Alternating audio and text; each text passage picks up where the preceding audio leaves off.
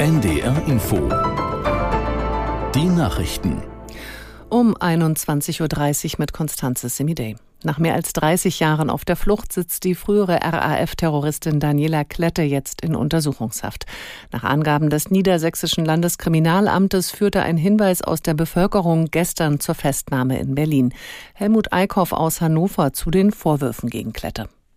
Sie soll immer wieder Supermärkte und Geldtransporter überfallen haben. Es geht dabei um Taten in den Jahren zwischen 1999 und 2016.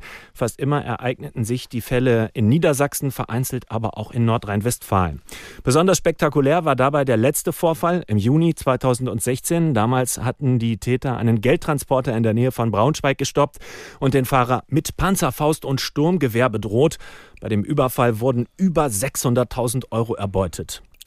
Bundeskanzler Scholz hat einen Einsatz westlicher Soldaten in der Ukraine ausgeschlossen. Scholz sagte, auch für die Zukunft gelte, dass kein europäischer Staat und kein NATO-Land Bodentruppen in die Ukraine schicken werde. Der Kanzler reagierte damit auf entsprechende Überlegungen des französischen Präsidenten Macron. Dieser hatte gestern zum Abschluss einer Ukraine-Konferenz die Entsendung westlicher Truppen in das Land nicht ausgeschlossen.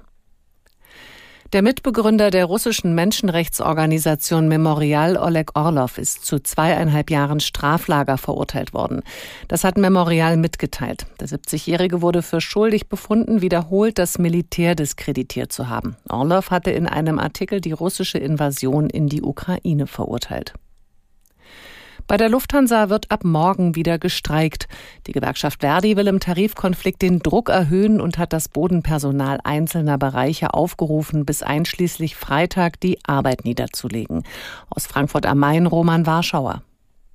Die Auswirkungen auf den Flugbetrieb dürften aber gering sein. Aufgerufen sind diesmal nur Beschäftigte bei der Lufthansa Technik und dem Lufthansa Flugtraining.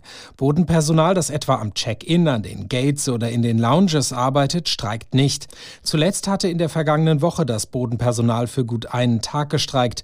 Damals waren über 1000 Flüge deutschlandweit bei der Lufthansa ausgefallen. Alleine rund 700 am größten Drehkreuz Frankfurt. Die Rechte von Journalisten und Aktivisten sollen in der EU besser geschützt werden. Das Europaparlament hat für einen Gesetzentwurf gestimmt, der sogenannte Einschüchterungsklagen eindämmen soll, die oft genutzt werden, um Menschen mit langwierigen und teuren Gerichtsverfahren zum Schweigen zu bringen. Betroffene sollen künftig unter anderem Rechtsbeistand erhalten.